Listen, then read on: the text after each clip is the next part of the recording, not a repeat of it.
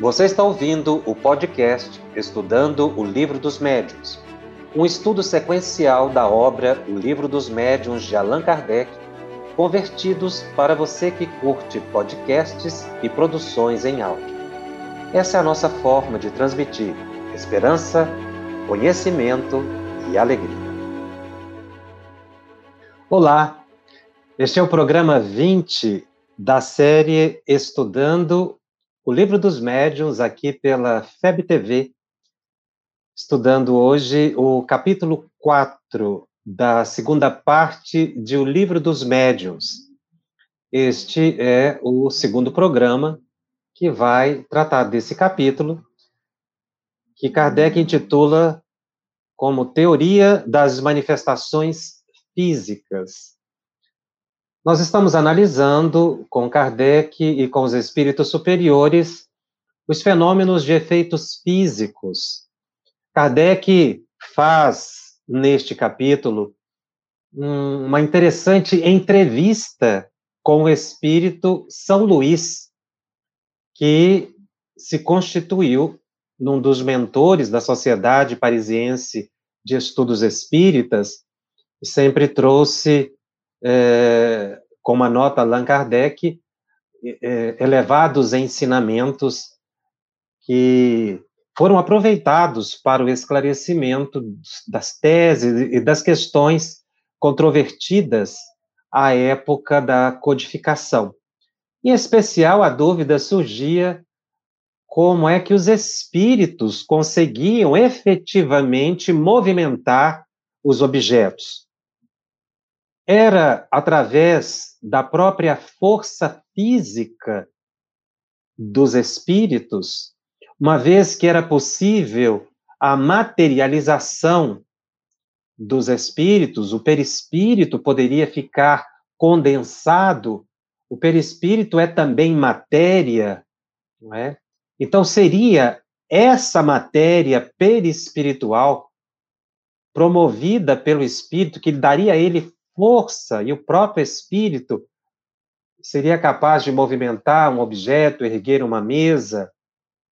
Os espíritos esclareceram Allan Kardec que não. Os espíritos não moviam os objetos com a força própria, ou seja, com os músculos deles.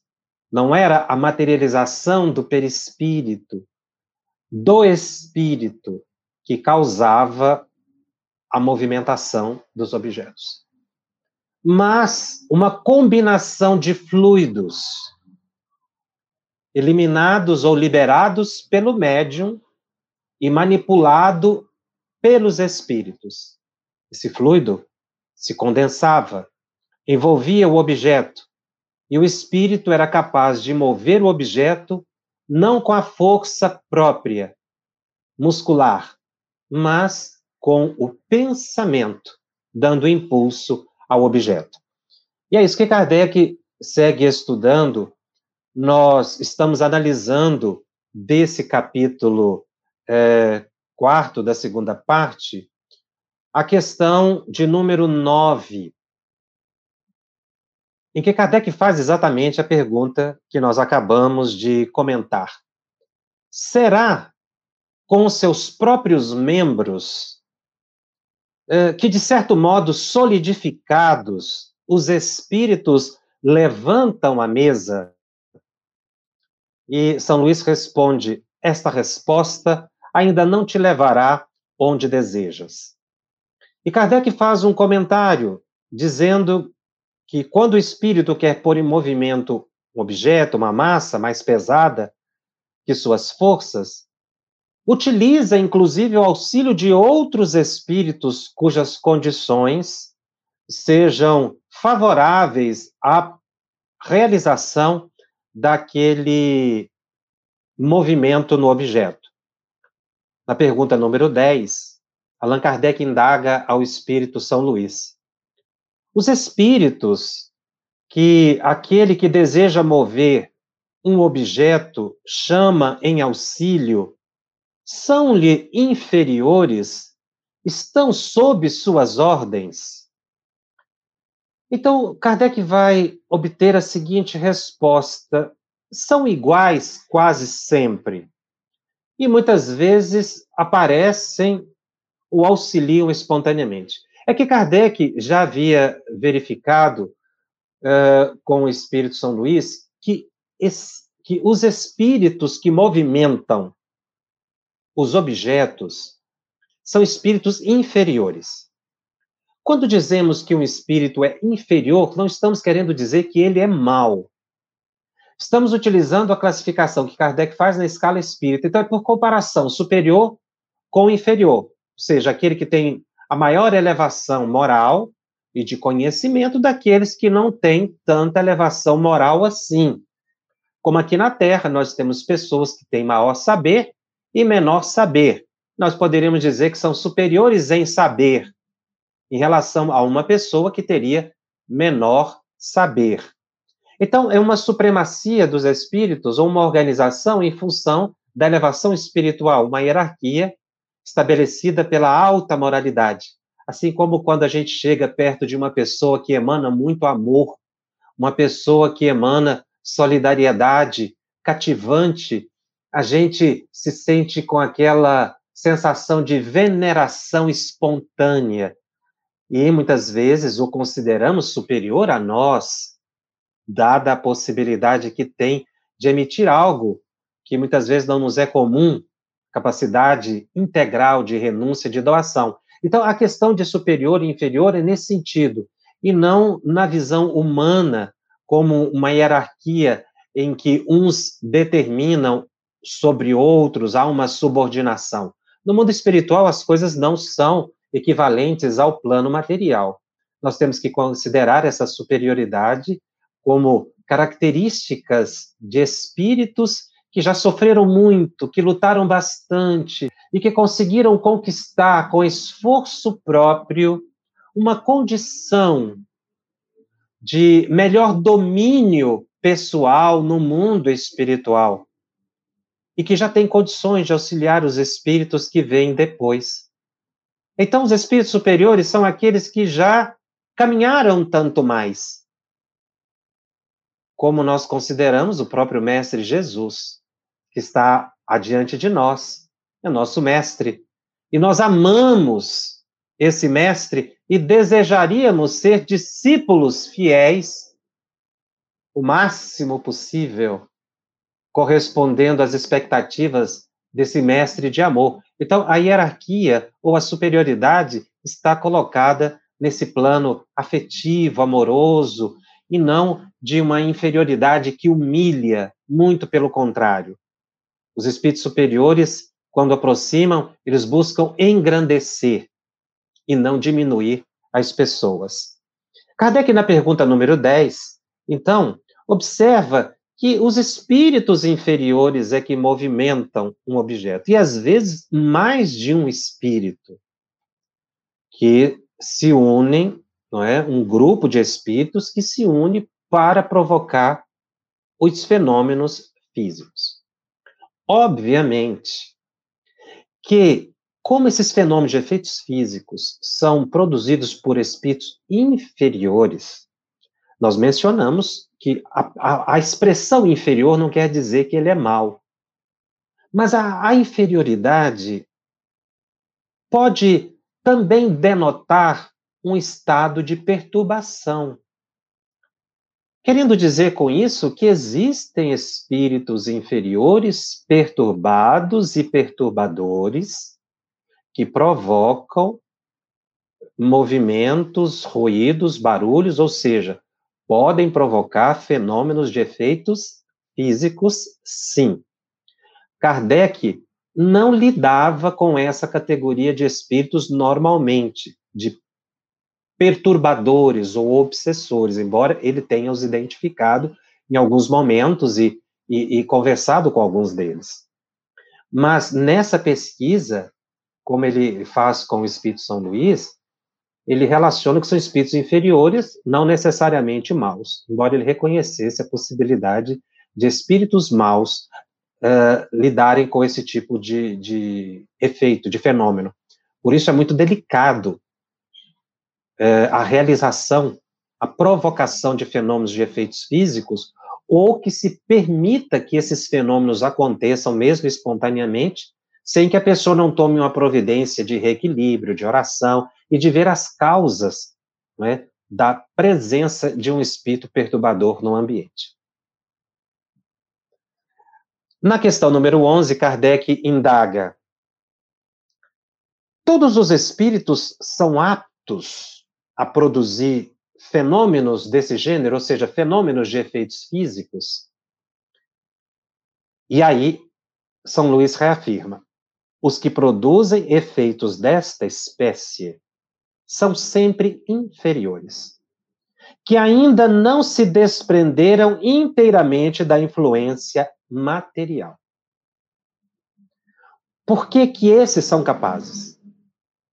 Porque eles estão mais próximos da materialidade. O perispírito é mais denso, é mais condensado. Embora material, de uma matéria mais sutil, estão ainda mais próximos do plano físico.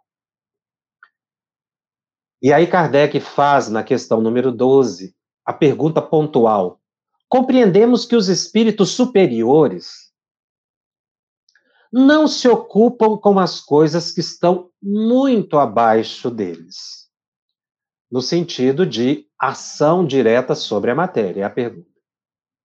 Mas indagamos, uma vez que estão mais desmaterializados, teriam o poder de fazer ou de provocar o movimento de objetos se quisessem?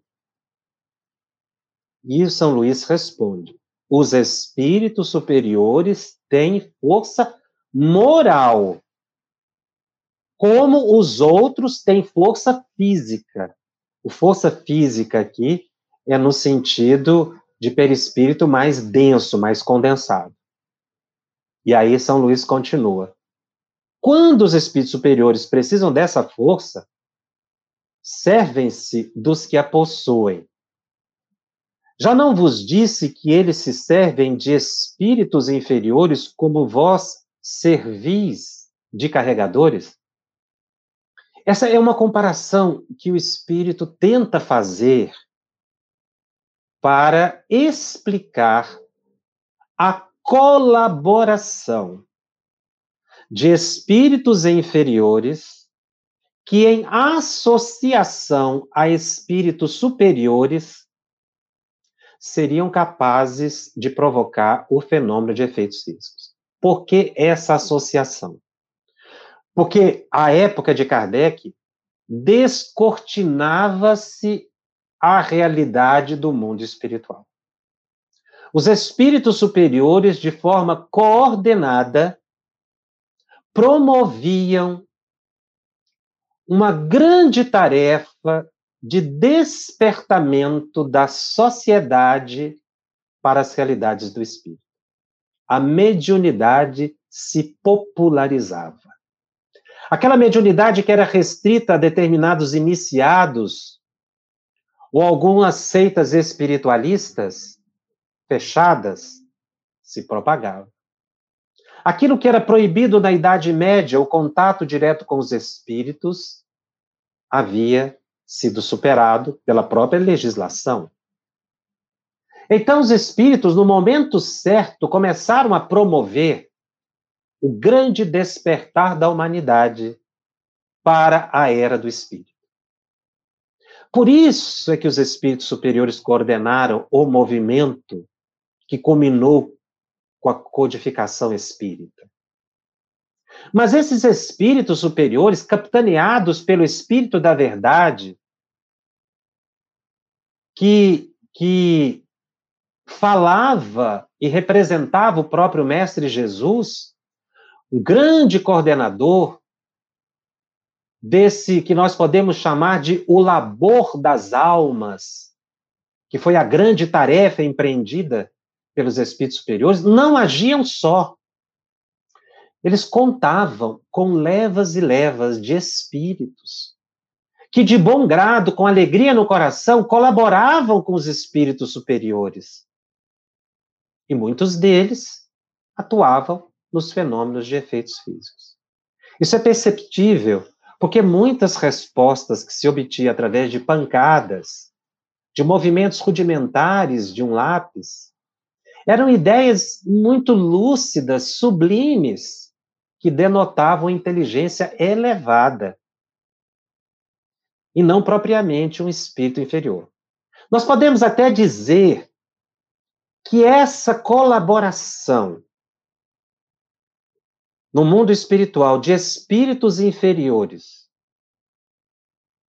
com espíritos superiores foi uma tarefa mediúnica dos espíritos. Os espíritos de elevada, de, de elevação mediana, que nós estamos aqui genericamente falando de inferiores, mas é de uma elevação mediana, eram os intermediários das almas sublimadas que de esferas muito superiores comandavam a realização da codificação espírita. Então, nós vamos ver a mediunidade sendo exercida no mundo espiritual. Os espíritos inferiores estavam intermediando os pensamentos dos espíritos superiores. Então, quando disse que os espíritos superiores usavam a colaboração de espíritos inferiores para produzir fenômenos físicos, os inferiores estavam sendo médiums dos espíritos superiores. Por isso é que não havia contrariedade nessa atividade, eles faziam com bom grado. É o que Kardec vai dizer, utilizando a comparação dos carregadores, tem pessoas que têm um corpo frágil, que não consegue carregar muito peso. Isso é normal. É a compleição física de cada um. Tem pessoas que têm já uma compleição física mais robusta. Então é muito comum a pessoa que não consiga carregar um objeto pesado se é, é, valha da participação, da colaboração de uma pessoa que possa, que tenha condições de carregar um objeto pesado. Isso não é uma questão de humilhação. Muito pelo contrário, é uma colaboração. E quem tem mais força física ajuda quem não tem a força física com muita alegria. Para, se, para não se ter, damos essa explicação, para não se ter essa ideia de um abuso dos espíritos superiores para com os espíritos inferiores, mas muito pelo contrário. Foi uma tarefa mediúnica, foi uma tarefa de colaboração, e é por isso que Kardec vai dizer, nesse mesmo capítulo, que esses espíritos inferiores, não é, por comparação aos superiores, realizavam essas atividades com muita alegria. Claro que eles realizavam com alegria. Eles estavam sendo coordenados pelo Espírito de verdade. E por abnegadas almas quiçá pelo próprio São Luís e outros espíritos elevados que estavam ali despertando a sociedade para aquele movimento. Então, como um espírito da categoria, por exemplo, do espírito de verdade, para dar um exemplo, ele é muito elevado, moralmente muito elevado, é muito mais simples contar com a colaboração de espíritos que pudessem promover as batidas e os movimentos. Nós já mencionamos, e é oportuno recordar que na casa de Allan Kardec, certa vez aconteceu um fenômeno de batidas, quando ele revisava uma das questões de O Livro dos Espíritos, o barulho foi ensurdecedor que ele teve que parar a atividade.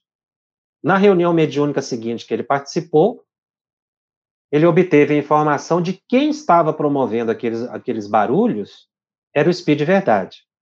Com essa explicação de O Livro dos Médios, a gente vai entender que, na verdade, pode não ter sido diretamente o Espírito de Verdade, mas alguém incumbido pelo Espírito de Verdade, que falava em nome do Espírito de Verdade. Um, um espírito benfeitor, mas que tinha um perispírito com condições de liberação fluídica o suficiente para promover esses ruídos.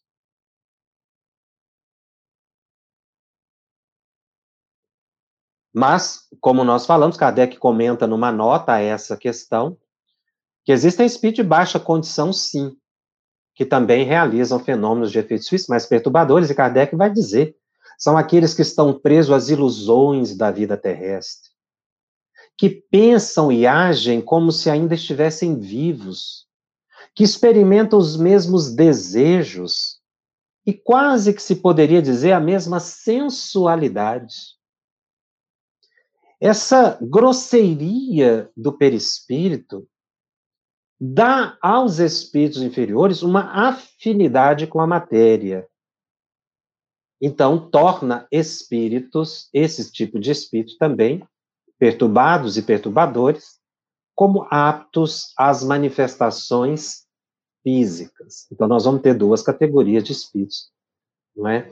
Que podem provocar. É claro que na atualidade, nós já não vamos ter mais a, a utilização desses espíritos benfeitores, superiores, usando espíritos inferiores para despertar as pessoas. Pode acontecer? Em tese, sim. Mas hoje a grande maioria do, do, dos fenômenos que ocorrem são perturbadores, portanto, de espíritos desequilibrados. Já que os espíritos superiores nos dizem que os fluidos, os fenômenos de efeitos físicos, a liberação de ectoplasma na atualidade, ela tem o viés de cura. E também a manifestação dos espíritos hoje é mais para fenômeno inteligente, não para efeitos físicos. Na questão número 13, Kardec, ainda indagando sobre a questão, se compreendemos bem o que disseste, o princípio vital reside no fluido universal. Sim, fluido vital é uma variação do fluido universal. O espírito tira desse fluido o envoltório semimaterial que forma seu perispírito. É a análise, né, as premissas colocadas por Allan Kardec para fazer a pergunta. E é ainda por meio desse fluido que ele atua sobre a matéria inerte. É assim. Então, ele fez aqui um, um exercício de, de, de, silogismo, né? Ele, ele buscou as premissas. O princípio vital reside, é decorrente do universal. O, o perispírito é formado, portanto, desse fluido universal, e é utilizando essa matéria que o espírito vai promover os fenômenos de efeitos físicos. E aí o Espírito São Luís confirma, não, Kardec, a sua análise está correta. Quer dizer, ele, o espírito, empresta à matéria uma espécie de vida fictícia, artificial, o movimento do objeto. A matéria se anima como se tivesse uma vida animal. Isso ainda é por comparação.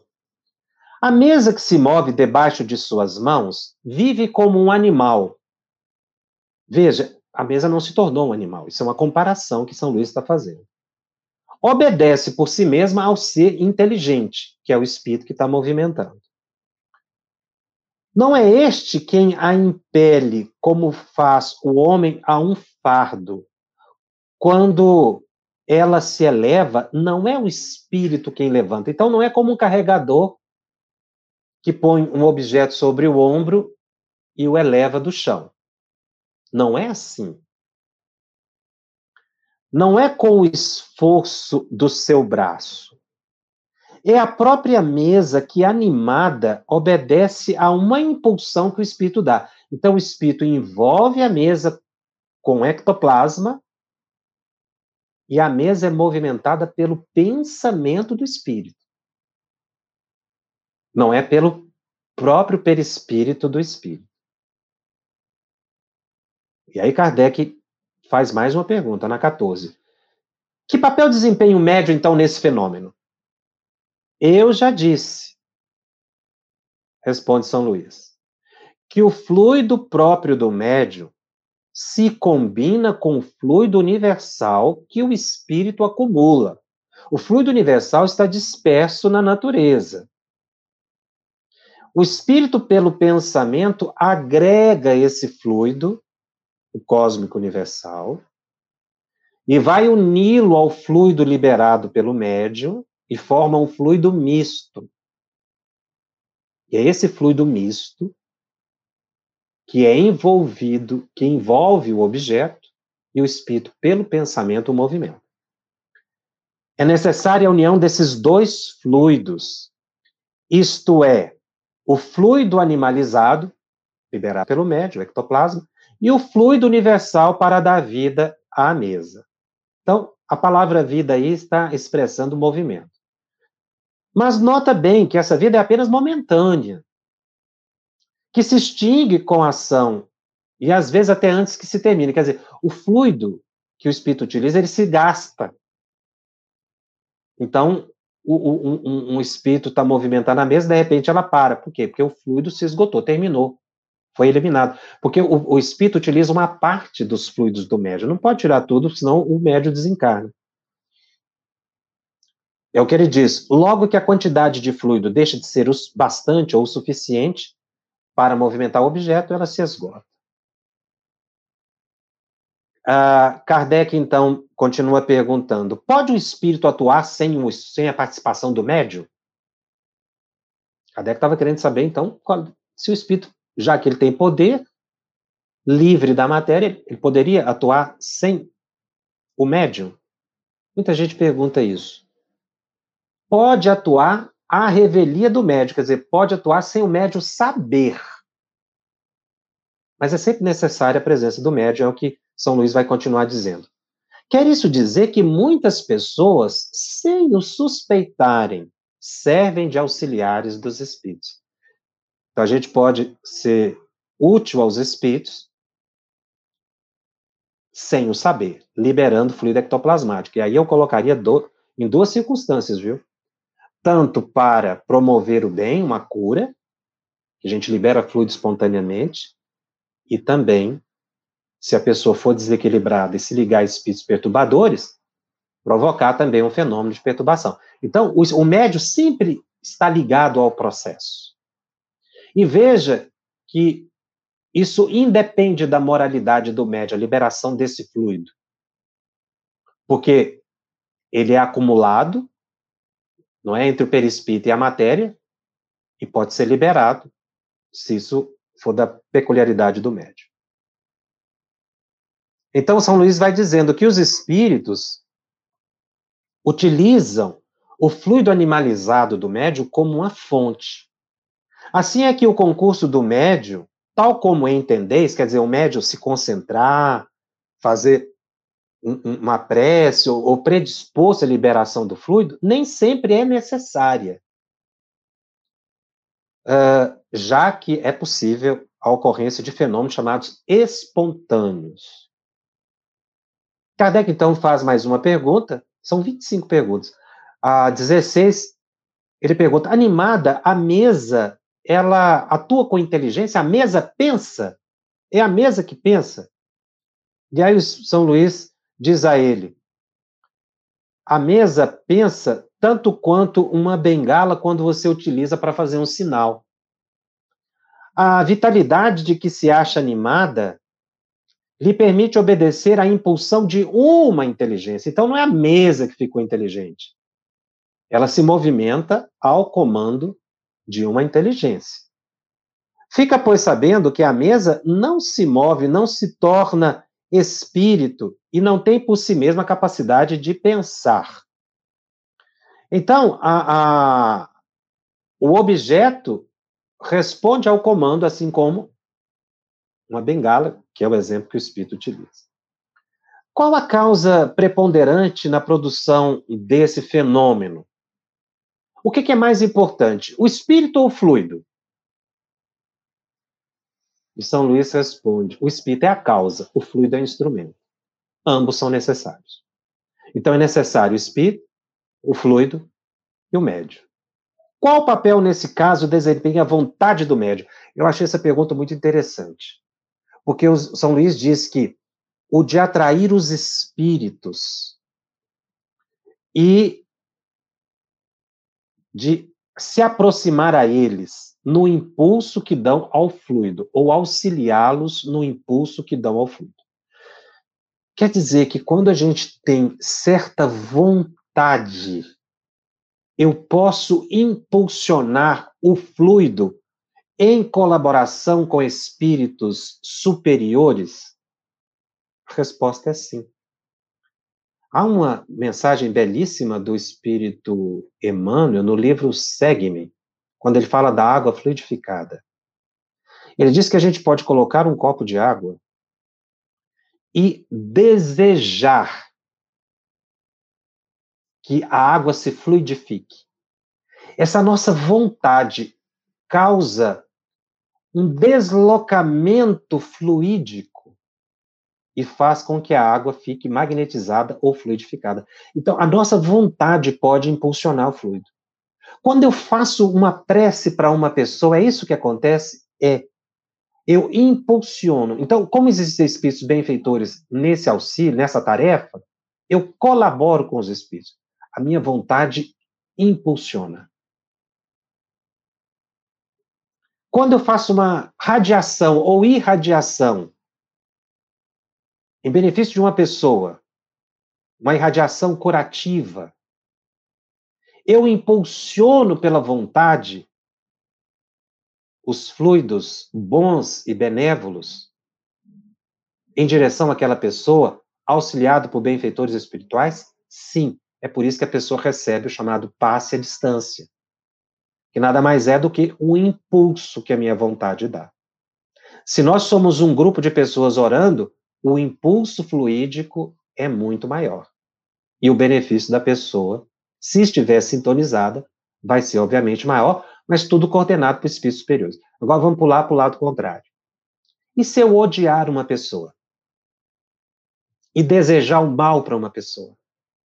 Eu impulsiono fluidos negativos saídos das minhas entranhas no rumo da pessoa que eu odeio? Sim. E vou responder por isso. Então, o desejo de bem vai me trazer o bem. O desejo do mal vai me prejudicar. Porque eu faço a mesma coisa.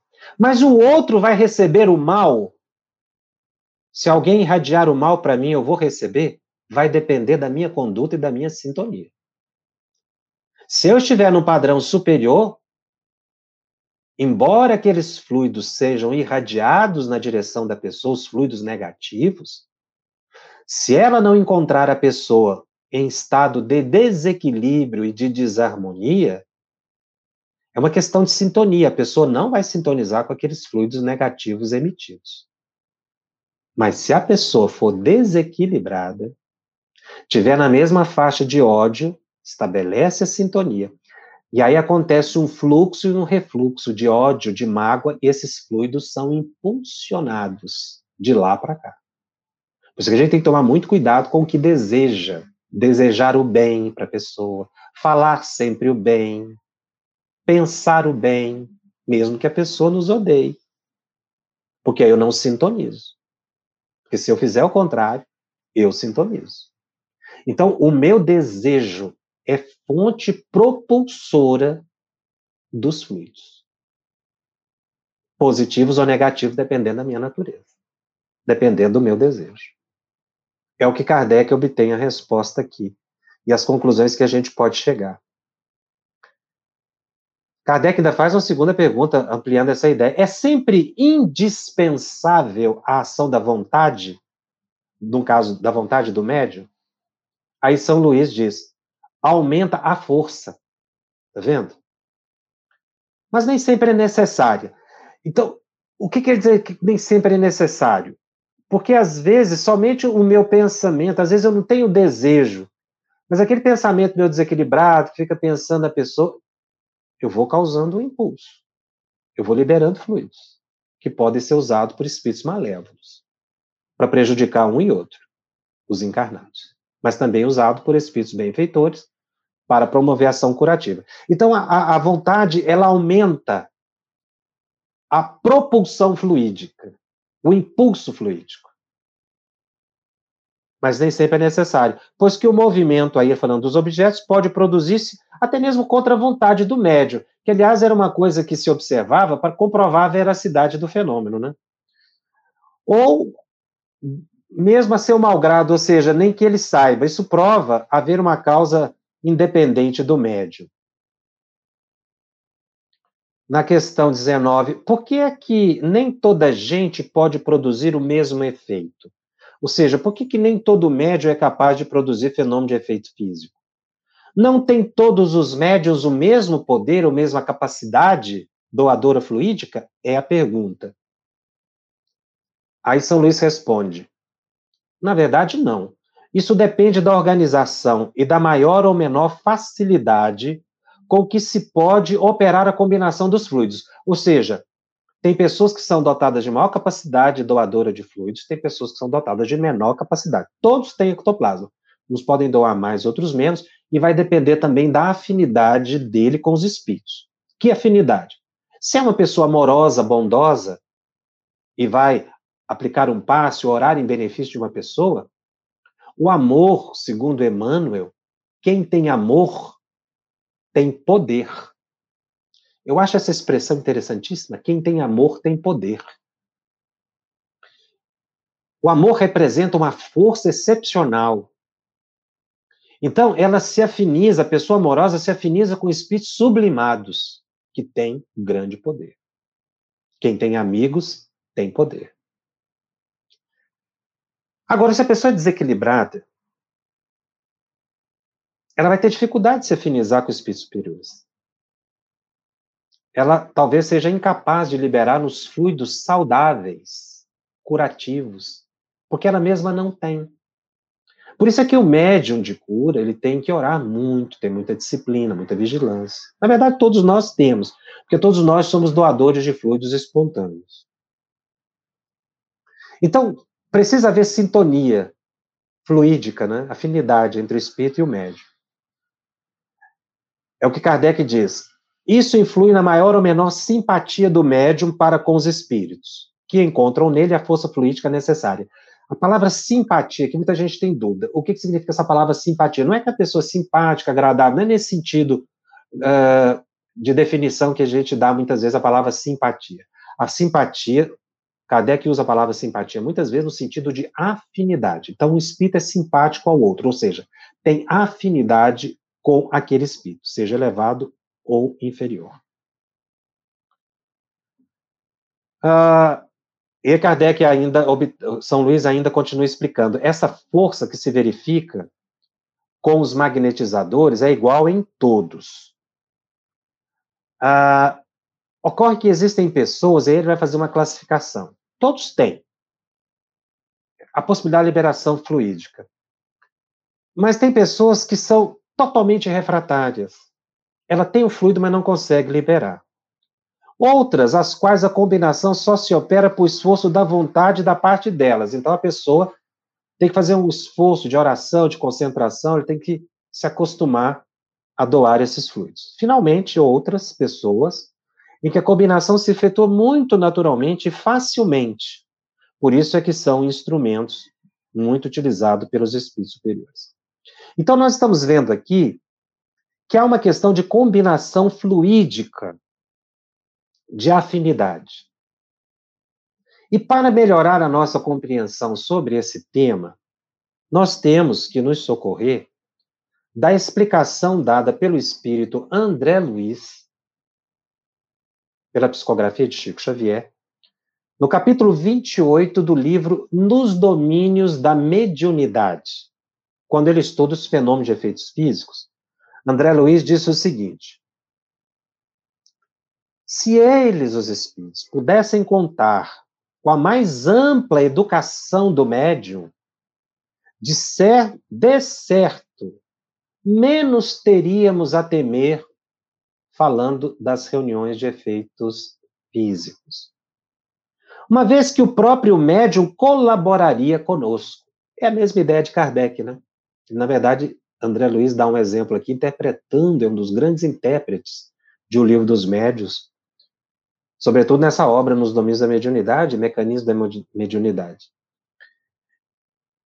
A materialização de criaturas e objetos de nosso plano, diz André Luiz, para ser perfeita, exige a mais segura desmaterialização do médium e dos companheiros que o assistem.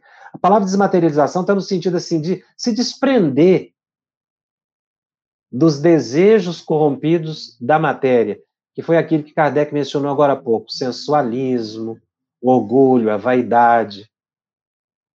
Se o médium não se libertar, ele terá dificuldade de doação de fluidos. Por mais que nos consagremos ao trabalho dessa obra, dessa ordem, estamos subordinados à cooperação dos, dos médiums, né? Foi o que São Luís disse para Kardec: o médium é sempre necessário. Então, muitas vezes o espírito até quer fazer mais, mas não encontra no médium ressonância. Ah, assim como a água, André Luiz dá uma comparação aqui. Ela, para ser pura, ela tem que ser proveniente de uma fonte pura, de um canal puro. Se for um canal corrompido. É interessante também a descrição que o espírito André Luiz faz quando ele assiste uma reunião de materialização. Esse é o tema do capítulo 28 do livro Nos Domínios da Mediunidade. Ele, ele descreve uma sessão de materialização e, e, a certa altura, ele descreve a liberação do ectoplasma pelo médio. Vejamos como André Luiz descreve. O veículo físico fica prostrado, quer dizer, o médio fica deitado ou recostado em transe, em grande prostração, porque ele vai se afastar do corpo e liberar o ectoplasma. Mas está sob o domínio dos técnicos do nosso plano. E aí, André Luiz começa a descrever.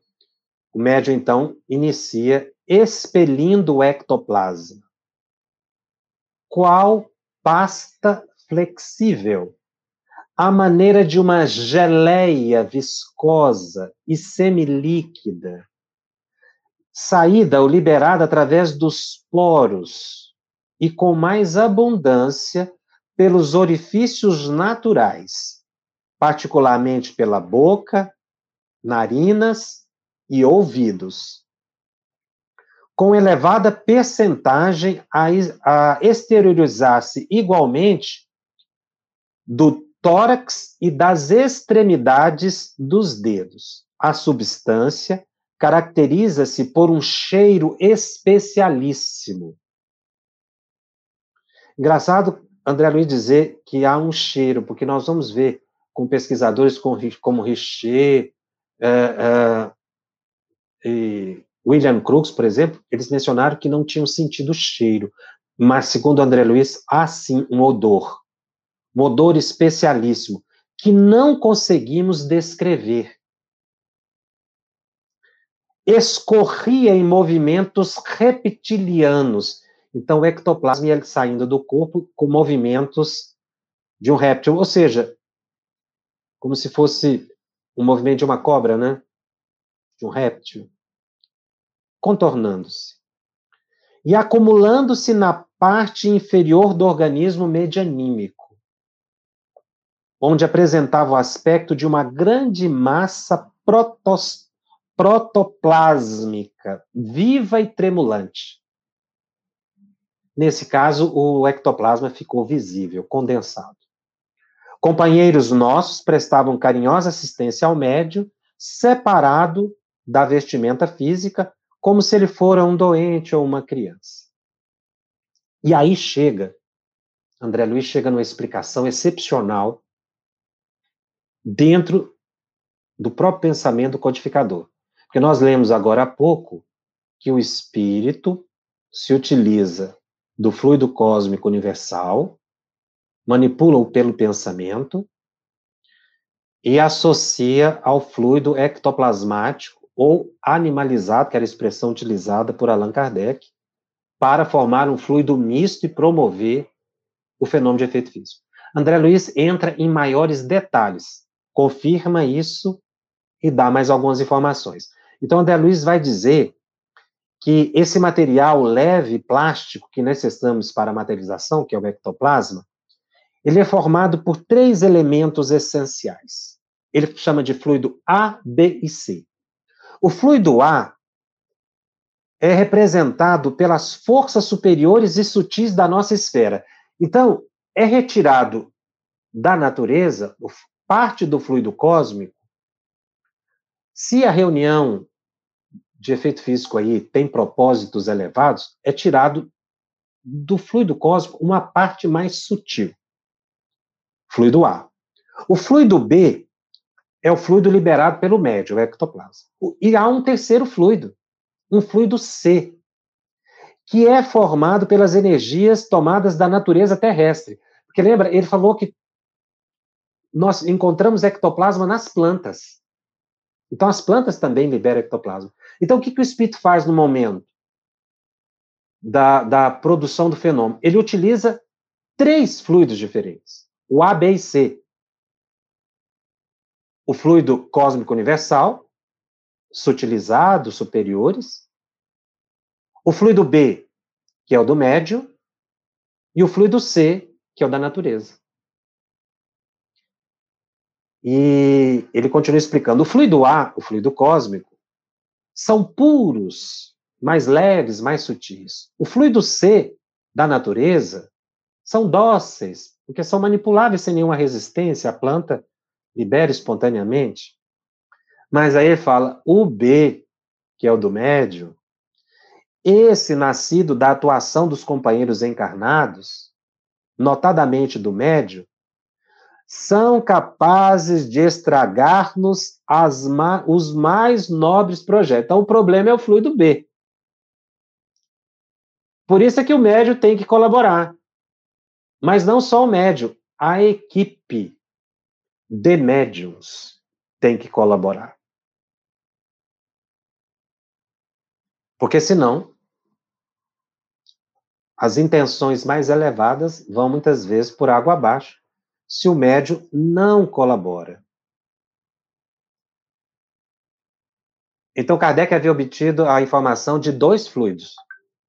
André Luiz adiciona um terceiro.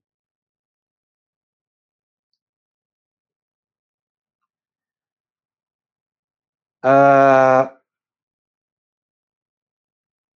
André Luiz continua explicando que as possibilidades dos espíritos estão condicionadas, obviamente, às liberações ectoplásmicas do médium.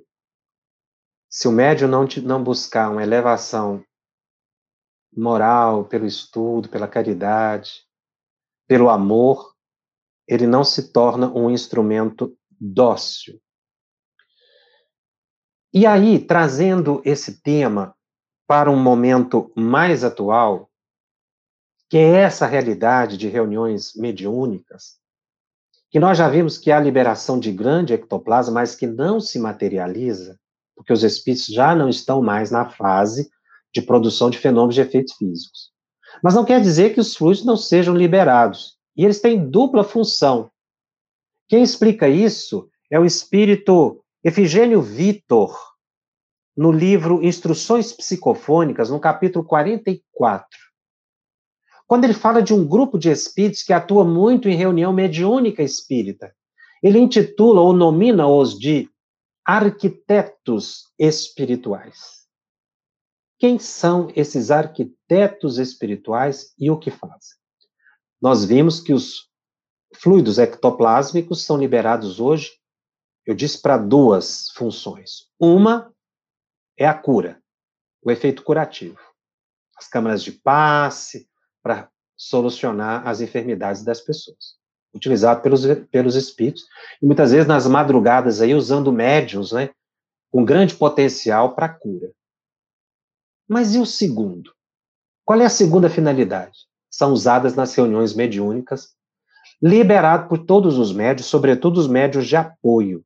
Por isso que André Luiz fala que não é só um médium que colabora na realização das boas ações, os bons fenômenos, mas o grupo.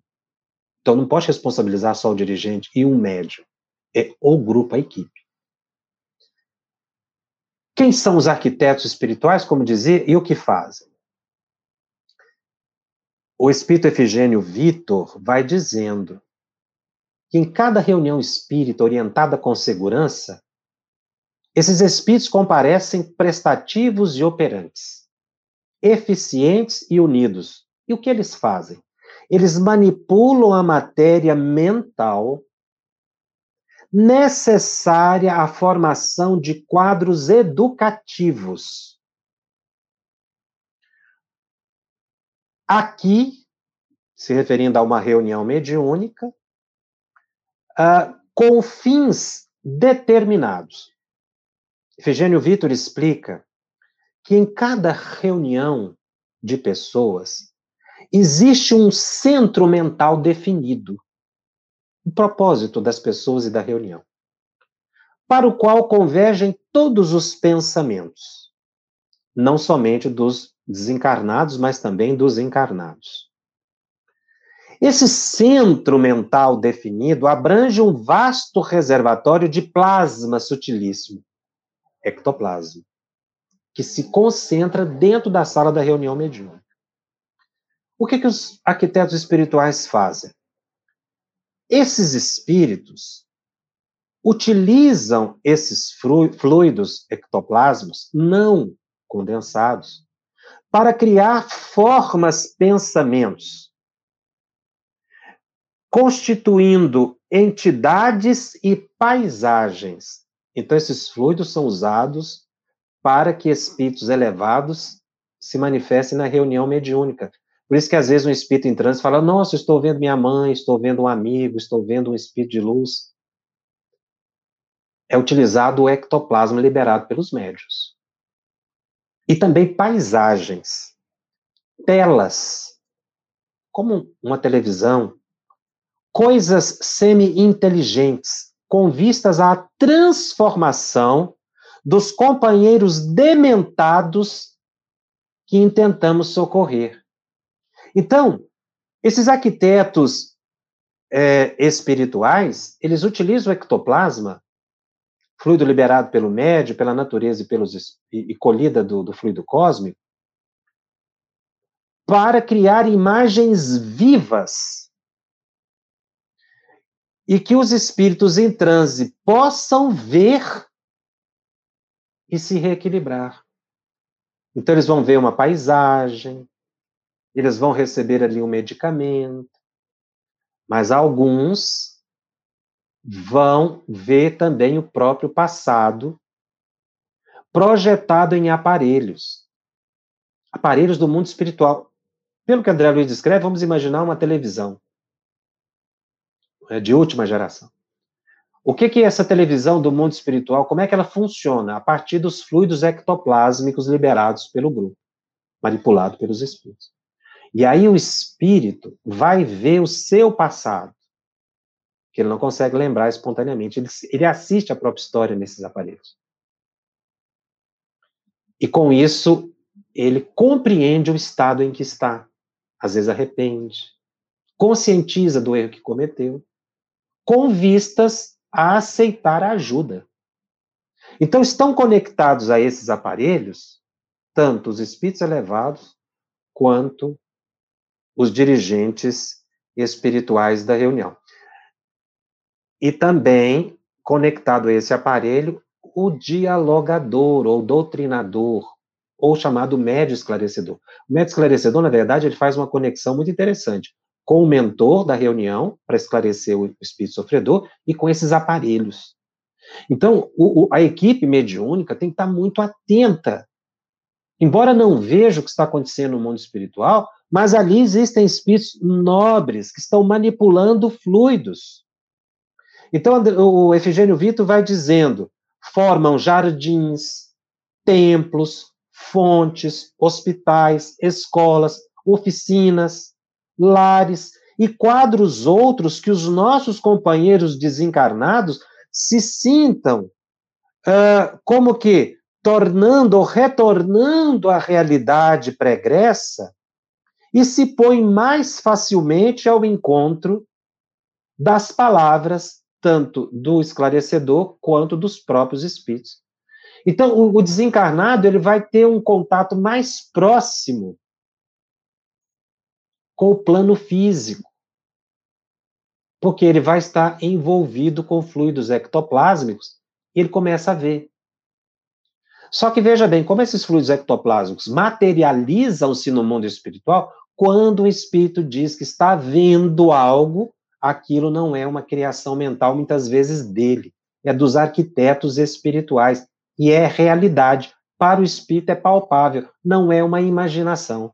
Por isso a gente não pode desvalorizar o que o espírito fala numa reunião mediúnica, em transe, porque ele realmente está vendo. Aí você vai imaginar, mas não tem uma fonte de água aqui, não tem um jardim. Não, o espírito está vendo, foi materializado diante dos olhos dele. E como ele entrou naquela faixa psíquica, ele acha que ele está num ambiente muito agradável. Isso é bom. Porque faz com que ele se desconecte das ideias de ódio, de mágoa, de perturbação, de sofrimento, de dor. Se é um suicida, ele vai se sentir aliviado. Se é um, uma pessoa que desencarnou e não sabe que desencarnou, vai se despertar, porque ele revê, inclusive, o próprio ambiente doméstico através desses fluidos. Então, é, delitos, dificuldades, problemas e tragédias que ficaram à distância requisitam dos nossos companheiros da ilustração espiritual dos arquitetos muito trabalho para que sejam devidamente revisionados. Ou seja, para que o espírito modifique o modo de pensar. Se Efigênio Vitor falando dos arquitetos espirituais, nós vamos lembrar do André Luiz, dos três tipos de fluido, né? O A, sutis do fluido cósmico. O C, da natureza. E o B, que é o que a gente libera na reunião mediúnica. Que, se não for adequado, pode atrapalhar o trabalho dos arquitetos espirituais. Coloca abaixo todo o planejamento que foi feito. Porque eles não vão conseguir os fluidos B, que fluidos do médio, adequados. Por isso a equipe mediúnica precisa estar atenta e se preparar.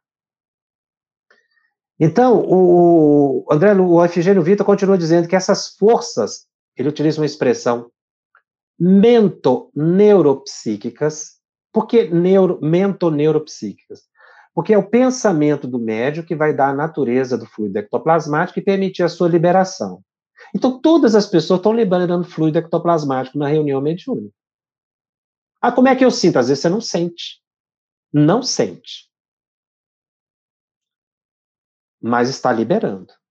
Nós vimos que Kardec diz: o médio às vezes colabora sem perceber. Kardec dizendo.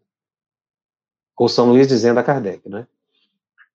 O médio colabora sem saber. Então o médio às vezes não sente nada. Mas o ato de não sentir nada não quer dizer que ele não está participando da reunião. Por isso que ele tem que estar orando, concentrado, não pode ficar lembrando dos problemas de casa. Não pode estar desconcentrado do ambiente, ele tem que permanecer em equilíbrio. Ele está colaborando, sim, e poderá ajudar ou perturbar o trabalho. Bom, o assunto é vasto, nós vamos continuar com esse tema no próximo programa. Nós teremos do capítulo 4, então, três programas. Da semana passada, de hoje e da próxima terça-feira, em que a gente vai estudar um pouco mais a questão dos fenômenos de efeitos físicos, como eles acontecem e como são utilizados na atualidade pelos benfeitores espirituais. O Telegram já está aberto para que vocês possam fazer suas perguntas lá. Nós vamos ver aqui se tem um tempinho para a gente responder pelo menos uma pergunta. Tem muitas perguntas. Ah, Sou médica e muitas vezes, após algumas consultas, me sentia muito cansada. E a pessoa que atendia muito melhor. Isso quer dizer que, você, que o médico, você estava doando ectoplasma? Sim, isso é muito comum.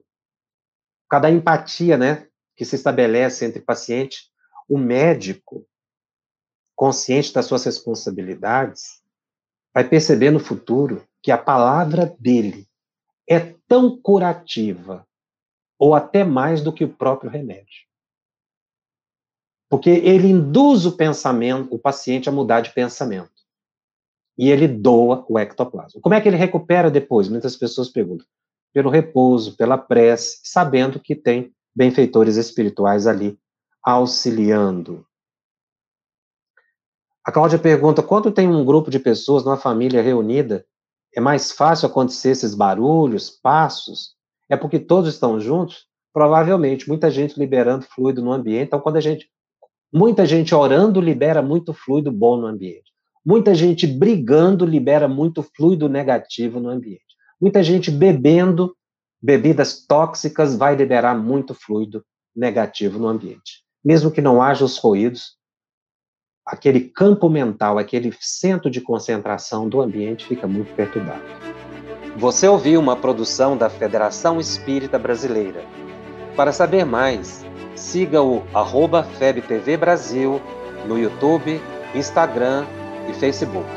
Ative o sininho para receber as notificações e ficar por dentro da nossa programação. Até o próximo estudo.